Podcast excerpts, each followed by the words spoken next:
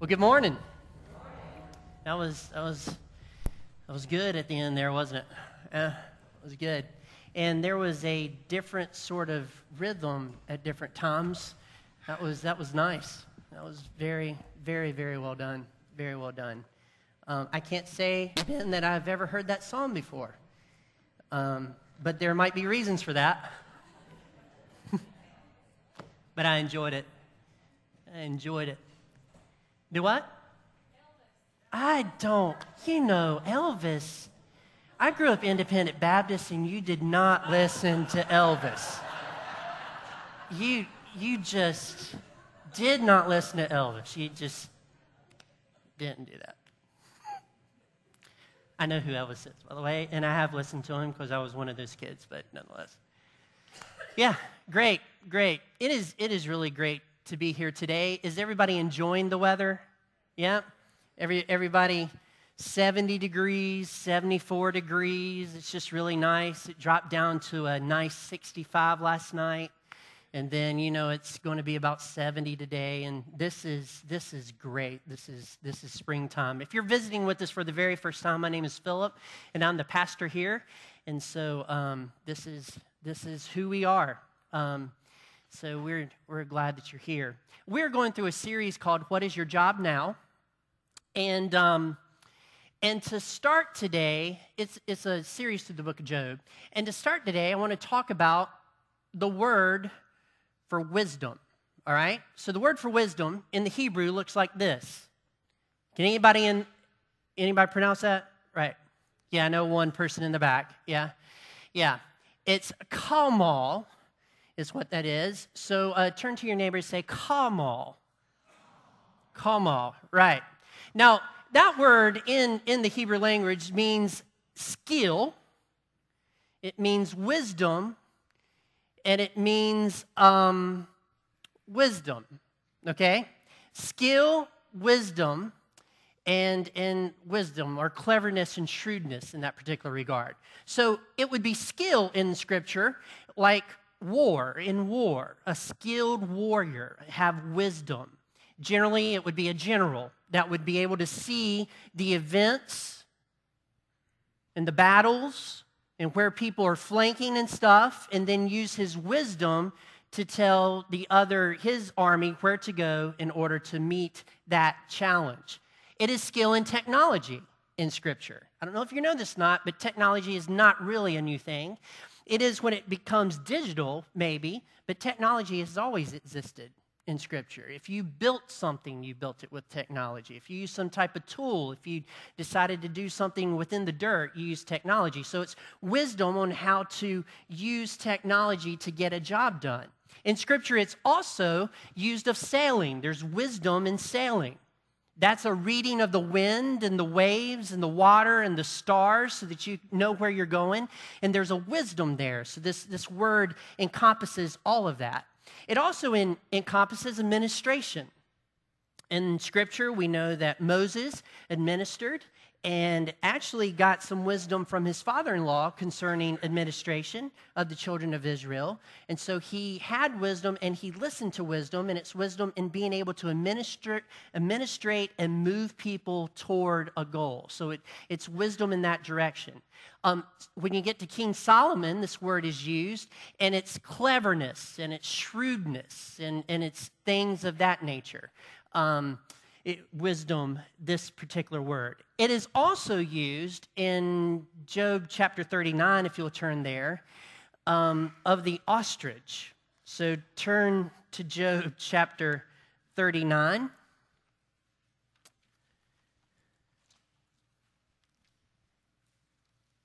They, an ostrich is the prettiest, ugliest bird I think I've ever seen in my life it's just the face. Just, I don't know. I don't know why we don't have a lot of memes with those. We have cats and stuff. I don't know why we have. I looked for memes, but they didn't make any sense, so I didn't really put them up there. So Job, Job 39, and um, this is what it says in Job 39, verse 13. It says this. The wings of an ostrich wave proudly, but they are pinion, peons and plumage of love. I couldn't see that word. Verse 14 For she leaves her eggs to the earth and lets them be warmed on the ground, forgetting that a foot may crush them and that the wild beast may trample them. She deals cruelly with her young as if they were not hers. Though her labor be in vain, yet she has no fear, because God has made her forget wisdom and given her no share in understanding. When she arouses herself to flee, she laughs at the horse and his rider. So, here in Scripture is, is an animal, a bird, that God has withdrawn wisdom from. Very clear here in Scripture. She lays eggs, but she doesn't protect them. She lays them literally in the middle of a field. Has, has anybody ever been and seen an ostrich like at a zoo? Anybody seen at a zoo? One, one, one of my most favorite zoos in the world is Animal Kingdom because you get on this little ride, right? And you ride around and you see all the animals. And I don't know, about half the time that I've been on that trip, an ostrich would actually walk up to the, the ride that you're on and kind of just look at you, you know, like that. But as you go around, just randomly, there'll be ostrich eggs, eggs just laying, laying places. And they actually just lay them anywhere they come. I guess it's like, I don't know, um, they're just going through life and they're like, man, I feel constipated, and they just drop one. I, I, don't, I don't know exactly how all that works. And so they just lay them out, and they're literally just, just there, right? And so, and so she just leaves them there. She doesn't understand that there's other stuff around. This is really a picture of people who do not have wisdom. They, they're very prideful with their wings. They think they know a lot of stuff. Are, are you tracking with me? When they're chased, they run and they laugh at the person chasing them, but everything else in, in their life just doesn't make sense. They do not run their lives with wisdom. I would submit to you this morning that our world doesn't have a lot of wisdom in it. It just doesn't. If you look in, in our own culture, there are a lot of lies and there's a lot of knowledge. There's a lot of knowledge that is just lies. Come on. There is a lot of ignorance to understand what truth is and not fall for the lies that we are being fed. There's a lot of information out there. Some of it is true, but the majority of it is just just false. There's just not a lot of wisdom in our, our, our world. There's a lot of ostriches that struck their wings as if they know everything and as if they have knowledge and as if they're better than everyone else. But when you see the actions of people, it's just crazy. Listen, I don't really care what you think. I, I, guess that's a little too strong. I really don't care politically what you think about this, but man, you use chemical weapons against innocent people, you're an ostrich just strutting your wings. Come on you, you use war power just because you can use it. You're just running from your enemy and saying that you're better than someone else. That's what you're doing. And so there's a lot of stuff that goes on in this world that just isn't wise. It just isn't wise, has no wisdom. There's a lot of knowledge, there's people that know how to do it, but wisdom hasn't exactly got into our minds the way that it should. Now, um, I am married, as you know, and uh, I got married on June 1st, 1996. I got engaged uh, to my wife at um, a cemetery. I guess that was a picture of where this thing was going, right? So, so I, I, got, I got engaged at a cemetery during an argument. Um, um, by the way, the only argument I've won uh, because at the end of that argument, I proposed, and of course, that ended it, and I, I won the argument, so to speak. But in doing that, what, what you do when you're, when you're trying to figure out who you're going to marry, and then you find out, and then you begin to look for a ring. Most of the guys in here have definitely look for a diamond ring, right? And there's a lot of research that goes into that diamond ring. It, there's different colors, there's different modes of diamonds, there's different, different like sparkling type of diamonds and stuff like that. So when I was looking for Nicole's, I was going for a diamond that was perfect, it, just no blemishes. In fact, when you look through the little little thing, you know, and, and you look at it, that you would not see any blemishes there. Now, let me pause here a moment to say this. That young, I didn't know what I was looking for. You know what I mean? I'm looking for these blemishes that this salesman is telling me isn't there, and I'm just like, okay, I don't really see anything. I mean, he could have given, given me the wrong little thing to look through. But nonetheless, um, I was looking for the perfect diamond for my wife. Now, instead of going big, I went small, okay? Because the smaller ones, one, were more affordable with the quality I wanted, and they, they just looked better. The other thing that I did was I didn't buy a fourth or a half. Um, Nicole's diamond is in between those two, but it's absolutely perfect. It is a perfect diamond. There is no blemishes. You, if you look at that diamond, you cannot find a blemish. And it took me a long time to find that particular diamond that was the quality that I wanted to give somebody that I love. So it's not, it's not big. It's not, wow, look at that diamond, but it is very valuable because it's, it's really almost perfect. Are you following me? So this means that when my wife's diamond is dirty, it still sparkles. And when it clean, and when it's clean, it really sparkles. It really looks really good. So every now and then I clean it for her and she puts it on and, and it in the light it's like, wow, that's, that's really a nice diamond, but it's small, it's very valuable. And it took me a long time to find that diamond to give to her. I valued her and I wanted to show her my value with the quality of the ring that I got her. Is everybody following me? Right? So um, at the time, I thought Nicole was perfect, so I thought a perfect diamond would go right with her. Um, then we got married. So, uh, Job chapter 28. By the way, my wife, she's fine with, with that, so don't, don't feel uncomfortable. She jokes with me as well. She just doesn't get to tell her jokes in public like I do. So, yeah. So, Job chapter 28. Now, check this out. Surely there is a mine for silver. Now, I want to remind you that this book of the Bible was written before Genesis. It's the first book that was ever written in Scripture. This means before Moses, they had silver mines. Wrap your mind around that. And a place for gold that they refine. Okay, so they're mining for silver and they're mining for gold. Iron is taken out of the earth.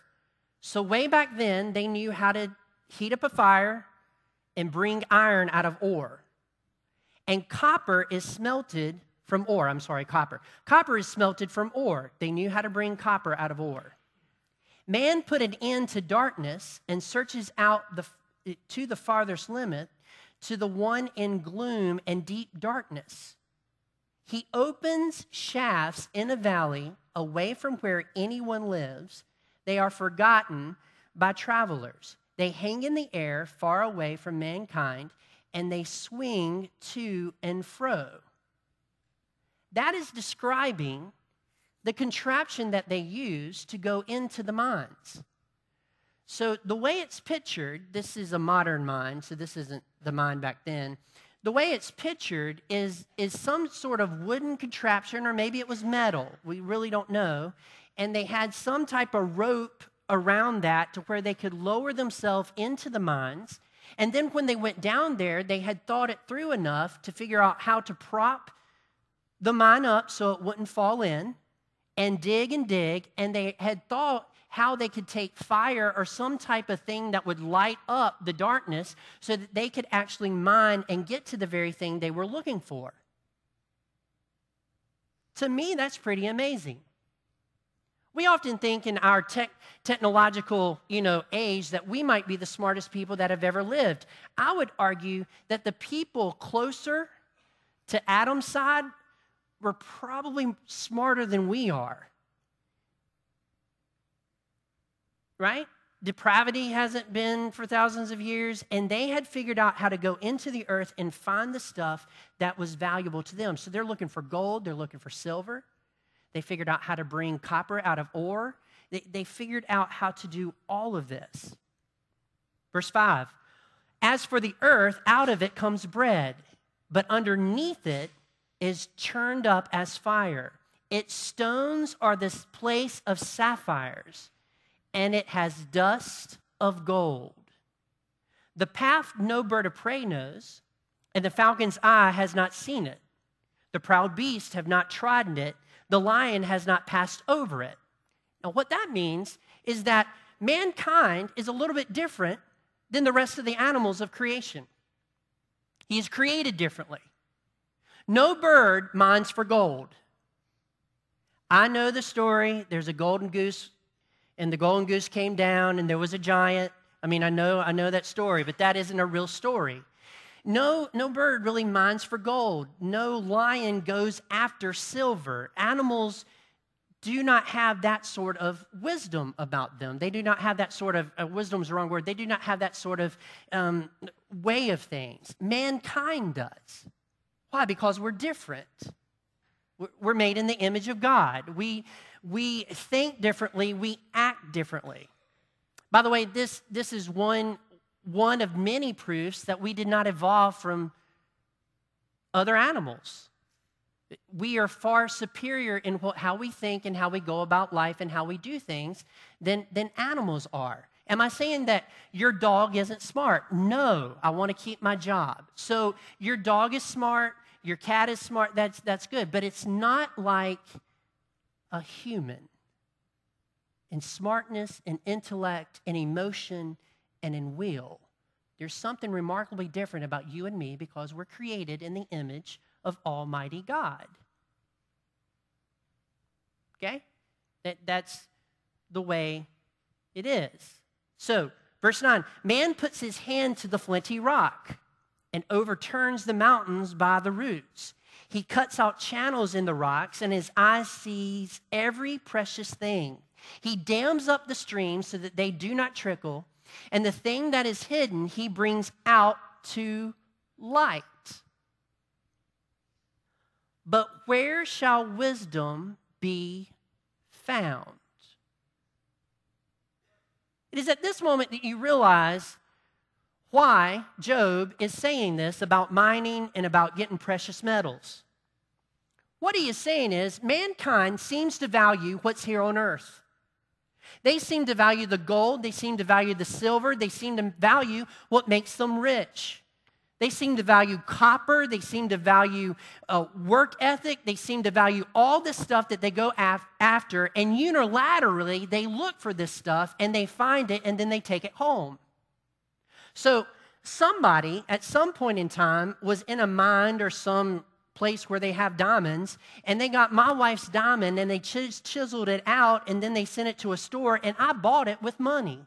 There was a value to that diamond, and someone, in, someone made money as a result of their search. So you can search through this world and find many things that are, that are of value, but the one thing that you can't find by mining or looking around is wisdom. You can't mine for wisdom. You can't unilaterally get wisdom by doing something to get you you cannot find wisdom. So this is but where shall wisdom be found and where is the place of understanding? Next screen. So, this means that there is skill. You can't search for it. Look at verse 14. 14. The deep says, It's not in me, and the sea says, It's not with me. Verse 15 says that you can't buy it. It cannot be bought for gold, and silver cannot be weighed as its price. It cannot be valued in the gold of Ophir. in precious onyx or sapphire. Gold and glass cannot equal it, nor can it be exchanged for jewels of fine gold. You cannot go out and find wisdom and touch it with your hands, and you can't go out and find wisdom and buy it. In fact, if you were able to go out and tangibly, unilaterally grab a hold of wisdom and buy it, you couldn't, you would not have enough money to do it. Are, you tracking with me? You could have all the gold in the world, but you couldn't buy wisdom. You could have all the silver in the world, but you could not buy wisdom. Wisdom is not for sale. It's not for sale. 16 through 19, it cannot be valued. 17, gold and glass cannot equal it. 18, no mention shall be made of it. The topaz of Ethiopia, verse 19, not equal to it, nor can it be valued in pure gold. So, verse 20, from where then does wisdom come? If you can't search it, you can't buy it, you can't work for it, where in the world does wisdom come from? Verse 21 It is hidden from the eyes of all living and concealed from the birds of the air. Abaddon and Death say, We have heard a rumor of it. And we've heard that rumor with our ears. So, how do you and I find something called wisdom that we can't unilaterally work toward. How do we do that? Next screen. Do we sit around at a table and talk about it? Do we, do we go see a person of wisdom that sits in a chair, kind of like mine, and then people gather around that chair and they just listen to wisdom? Or do we just have like discussions, right? Where we're really talking about deep stuff in order to get to wisdom? Is that how you find it? The answer to that question is you don't find wisdom there. So not only can't you buy it, but you, you can't talk yourself into it. No unilateral movement in this life enables you to obtain wisdom, and here's why wisdom is not of this world. It's not of this world, it's outside of this world. In fact, the only place that you can find wisdom is if you have looked for it vertically. The only way that you can find wisdom is that if you focus on God who has it. But in this world, if you're looking for it here, it's not going to happen. But when you look for it vertically, you can find it. Look at verse 23. God understands the way to it, and he knows its place. He knows the way to it, he knows its place. That's a comfort, right? However, I want you to think about this a moment. This does not say that God is wisdom. Wisdom is not an attribute of God. Did you know that? He has it, but it's not an attribute. God understands the way to it, He knows its place. Check this out. For He looks to the ends of the earth and He sees everything under the heavens. That is, by the way, a reference to Genesis chapter 1, where God created the heavens and the earth. And so He's saying in all of creation, he looks to the ends of the earth and sees everything under the heavens. He created it. And when he gave to the wind its weight, an appropriate measure by the water, waters by measure, when he made a decree for the rain and a way for the lightning of the thunder, then God saw it and declared it. He established it. He searched it out. So, what, what, what, in, what in the world does that mean? right? What in the world does that mean? Well, um,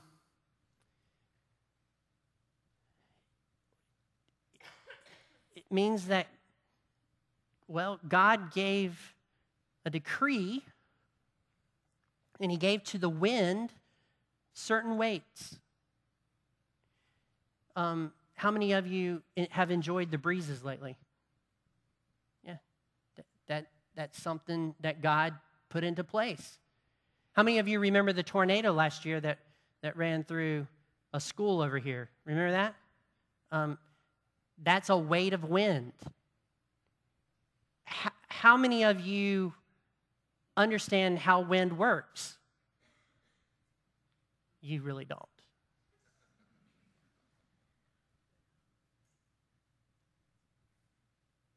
We can produce it maybe with a fan, right? But its start and its finish is kind of hard to comprehend. The way that it works, the way that it works in unison, the way that it goes around, and all the, in, the intrinsic nature of wind, the mystery of wind, is something that God, God put in place. And there's some wisdom in, in the way that that wind operates. Here's, here's, another, here's another one. He, he talks about wind here, and he also talks about what?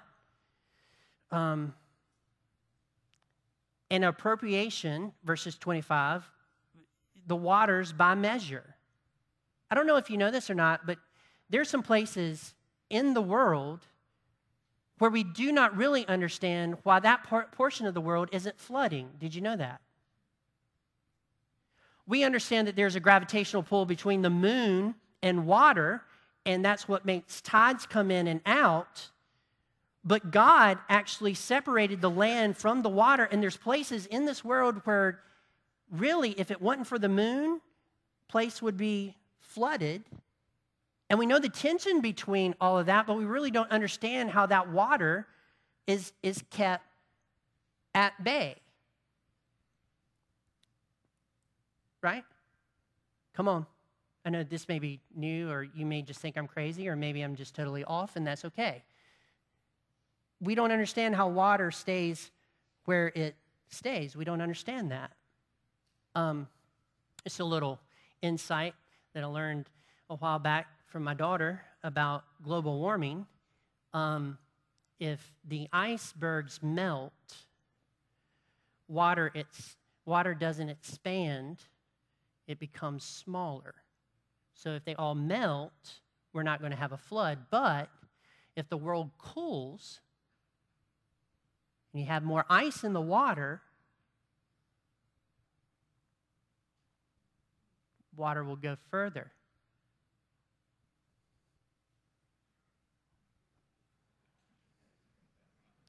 We should be worried about global cooling. That's what we should be worried about. You take a glass of water, put some ice in it, the water level goes down when it melts, it doesn't go up. Just, I'm just saying. And how does that work? Right? How does water work? It goes further. Verse 25 when he made the decree for the rain and the way for the lightning of the thunder. Can anybody really predict the weather? I know Lainey Pope, okay. Okay? But she struggles. There are some days, literally, I think weather people do what I do. They look outside, it's cloudy and raining. It's going to rain today. Have you ever noticed the app? Like you have all these apps for weather, you search out the apps, none of them agree, but all of them change. Right? They, they change from day to day, hour to hour. One moment we're going to have snow, one moment we're not going to have snow because nobody really understands how weather actually works. We understand it to a degree, but we don't understand how all that put together. God created all of that, and He understands the way weather works, and there's some wisdom in, in His creation and he understands how wind works, and there's some wisdom in that creation, and he, he understands all of these things. But then you get to verse um, 27, and it says, Then he saw it. What did he see? He saw wisdom. And he declared it. There's wisdom, he says. And he established it. This is going to be a part of my creation wisdom. And he searched it out. This means that God, according to this text, created the world, saw wisdom, declared it, and he himself searched it out. And I'm going to stop here a moment and I'm going to tell you I do not know how that all works out. See, what would be easier for me to tell you this morning is God is wisdom and He just gives wisdom to everybody. But here in this passage of Scripture, by His word, He says that He searches out wisdom. And it's something with His creative act of creating the world that produces this thing. And so he, he created the world, he created all these things, and he saw wisdom and he declared it and he searched it out. I do not know how that works out. I don't know. In fact, the Bible, the Bible doesn't really say much about it. Um, I know we have Proverbs, and I know we have a section in Proverbs chapter 8 where wisdom is equal to Jesus Christ, but here in this passage of Scripture, I'm not really sure how all that works out. So let me go with something that I know. Is that fair enough? Is that fair enough for everybody? Okay.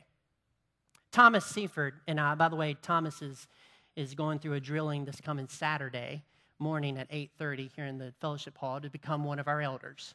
So we're going to meet and talk to him about theology and stuff, and we're going to do that. And then on the 29th, we're going to vote as a church to either approve him as an elder or not approve him based on that meeting and some other things. But Thomas and I were in the nursery last night. We were just talking, and, and um, this sermon came up, and, and he said, You know, um, every time that I teach on wisdom, Thomas says, uh, I feel very inadequate. And there's a reason for that. There's a reason for that. Every time I teach on wisdom, I feel very inadequate. Every time I think about it in my personal life, I feel inadequate. And there, there's a reason for that. And because I'm a preacher, I'm going to give you three reasons. Okay? I'll give you three reasons for that. Okay? Here's the first one. Look at verse 28. And he said to man, Behold, the fear of the Lord, that is wisdom. The fear of the Lord. When you and I fear the Lord in the appropriate way, we gain wisdom. There's a passage in Proverbs actually Psalms, it says the beginning of wisdom is the fear of the Lord. So it's a result of the fear of the Lord. Basically, what you subject yourself to, what you fear is what you subject yourself to. What you fear is what you subject yourself to. If you fear God, you subject yourself to Him. But many of us fear other things in life. We fear losing our job. We fear being good enough. We fear all these other things. And we fail to fear God. We fear to fear Him. The reason that we struggle with fearing the Lord is we, we don't want to be terrified of the God that saved us, but at the same time, you need to be terrified of the God that saved you. There needs to be among believers a respect for God and who He is and what He does and His power. There needs to be a respect and a fear of Him, a reverence of Him, that when we think about God and doing right and wrong, it determines if we do what is right and what is wrong we tend as humans to lose this idea of the fear of God because we want God to be love, we want God to be merciful, we want God to just give us grace. And He gives all of that. But at the same time, He is not someone that shouldn't be feared or respected. If you really want to know how God feel, feels about sin, you think about the beating He put His Son through on the cross to take the punishment for your sins and his death and then his resurrection. God is serious about sin. And God isn't someone to be trifled with. God isn't a genie. There's a, there's a story about an ostrich. It's really old, and uh, I heard it a long time ago. And uh, there's this guy that brought his ostrich into a diner. And the waitress came up and said, uh, You have an ostrich with you? And he said, Yeah, I do. She said, Okay. Well, what would you like to eat? He said, Well, I'll have a hamburger and fries and a drink. And the ostrich will have the same thing. And the ostrich went like this, shook its head, yes. So, brought out a hamburger, fries, and a drink, and, and they ate. And she came back with the bill. And as, meat, as soon as she laid that bill on the table, he reached into his pocket and pulled out the correct change for that meal and gave it to her. And she was like, wow, they must have been here before. Well, this went on for several weeks. They would come in, they would, uh, they would order a hamburger, fries, and a drink, right? And he would always reach into his pocket and bring out the exact change. But there was a Friday night that the man and his ostrich went in to the, to the diner and, and they sat there. And he said, Well, tonight we're going to have the steak, baked potato, and a Pepsi. And the waitress looked at the ostrich, and the ostrich went, agreeing that that's what it would eat, right? So she brought out the steak, she brought out the stuff, and, and the bill came to $36.43. And the man reached into his pocket and he pulled out $36.43 and gave it to her. And she said, I don't understand this. Each week you always give me the correct change. How do you do it? He said, Well, um, I was at an estate sale a couple years ago and I found this lamp and I rubbed it and a genie came out and gave me two wishes. My first wish was that anytime I had something to purchase or something to buy, that I would reach into my pocket and pull out exactly the amount that I need to pay. She said, Wow, that, that's pretty smart to, to wish for that for a genie. Most people rich riches and they spend it all, but you'll never run out of money, right? She said, But why do you travel around with an ostrich? He said, Well, my, my second wish for, was for him to give me a chick with long legs that would agree with everything that I did.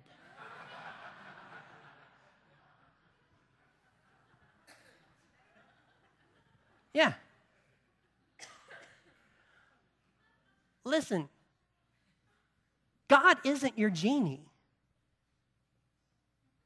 He isn't somebody that you just pray to and ask for things and he just gives them to you. God is, God is somebody to be feared. To be feared. And the fear and respect of the Lord is the beginning of wisdom. It is, it is only when we start fearing God that we really begin to understand what this life is about. We un- begin to understand what this life is about. And what you fear is what you subject yourself to.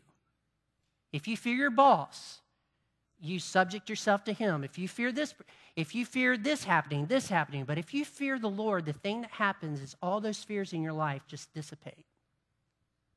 Because you really understand who is in control of your life. If there are people in your life determining how you act at a given moment, you fear them more than you do God. If you are different in one place than you are another place, you are fearing the people in those places and you're not fearing God. If you fear God, you are the same at home, you're the same at work, you're the same when you go to Walmart, you're the same when you drive down the road. You are the same. You do not change because you fear the Lord. And the fear of the Lord is the beginning of wisdom. Why do we feel inadequate when we talk about wisdom? It's because I know I do not fear God enough. And it makes me feel inadequate. I need to fear God more. I need to have a better respect for who He is and what He has done and what is going to happen in the future. I need to have a better respect for Him a fear for him. I need to do that. And so I feel very inadequate because I feel like I just don't fear him enough. And I would bet that every person in this room can work on their reverence and awe of a holy God today. Amen? Second, check this out. Behold, the fear of the Lord is that is wisdom. Okay? And to turn away from evil is understanding. To turn away from evil is understanding. What, what is, why do we feel so inadequate when we talk about wisdom? Because when you fear the Lord, you know you have to turn away from evil. And a lot of us, a lot of us hold on to evil ways. The reason that we hold on to those sins, the, we, the, reason we know we're not acting right in that particular situation, but we do it anyway, is because we haven't turned totally away from evil. And the reason that we haven't totally turned away from evil and sin is because we don't have a, the right perspective on God that we should fear Him and respect Him. We do not understand the, the way God feels when we sin. He hates sin ladies and gentlemen. He hates unrighteousness. He is holy. He can't say, well, that was okay this time, but just don't do it next time. God can't say that because He's holy, He's righteous, and He's solid. He's not wishy washy. What is right is right, and what is wrong is wrong. And there's a way that He has he wants you to live. He sent his son to die on the cross so that you would have the opportunity to live that way. And if you don't have an, a right respect of God, you cannot turn from evil. And the reason wisdom makes me feel inadequate, and the concept of wisdom makes me feel inadequate, is because I know that there are things in my life I need to turn from. It's not that I'm not trying to turn from them. It's just that I know that even this week, I have failed to live the way that Christ really wants me to live. And honestly, that is a battle that I'm going to take all the way to my grave, but I will not take it beyond the grave because my victor is Jesus Christ who rose from the dead. But you feel so inadequate. So, what is those are two great reasons, but what is the main reason you feel inadequate? Well, we feel inadequate because if you're striving to fear the Lord, and, and if you're striving to turn away from evil, at best, if you have gained wisdom, you're only at the beginning you never make it past the beginning of wisdom. Check out this. Psalm 111, verse 10 says, The fear of the Lord is the beginning of wisdom. The fear of the Lord is what? All those who practice it have a good understanding.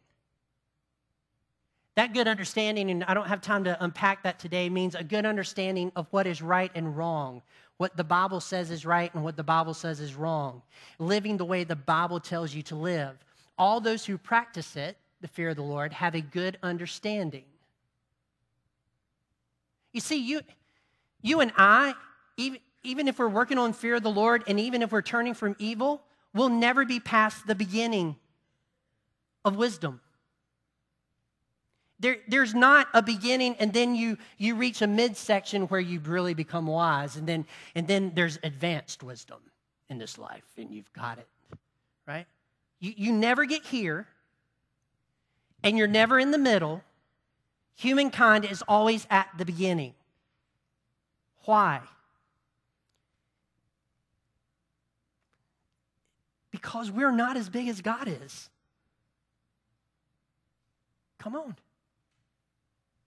And the more you understand about this life, and the more wisdom that you learn, and the more that He gives to you, the more you understand there is stuff in the universe that you do not understand. There is wisdom out there that you cannot comprehend. You cannot understand everything. And it is so much, it is humbling to you. You begin to understand that I have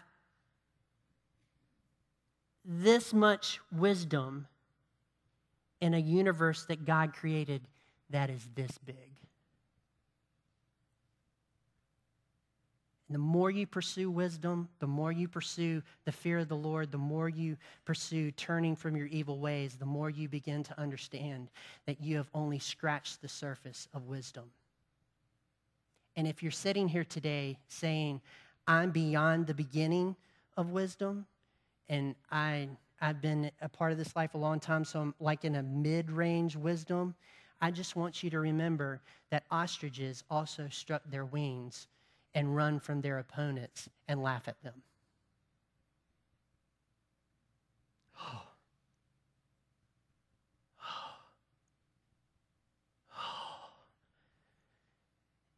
Do you ever feel small?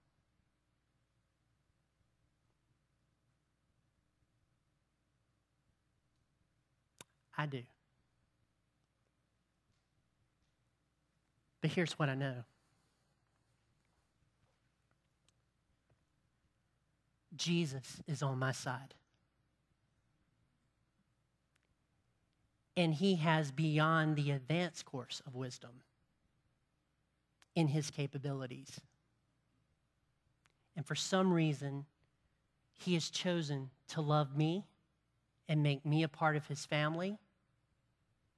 So when I feel small and that I've only scratched the beginning of wisdom, it doesn't bother me because I know who saved me. Come on. I know who saved me. I know who is with me. So today, I know this has been kind of different. So today, I don't know what you're going through, but this is what I know. There's wisdom to be found if you fear the Lord and turn from evil. And it takes a lifetime of fearing the Lord and turning from evil to gain even the beginning of wisdom. But to gain the beginning of wisdom is worth the trouble that you have to go through to fear the Lord the way that you're supposed to and turn from evil the way that you're supposed to. It is worth it. You can spend all your time going after gold. You can spend all your time going after the best things in this world and building up your bank account and, and building up your storehouses and gaining all the prestige that comes with that. But at the end of the day, if you do not have wisdom, you're like an ostrich flapping its wings. Wisdom the fear of God and righteousness is what you and I should be going toward. So, with that, let's pray. Our Heavenly Father, we thank you for this day that you've given us, and we thank you for um, this message on wisdom.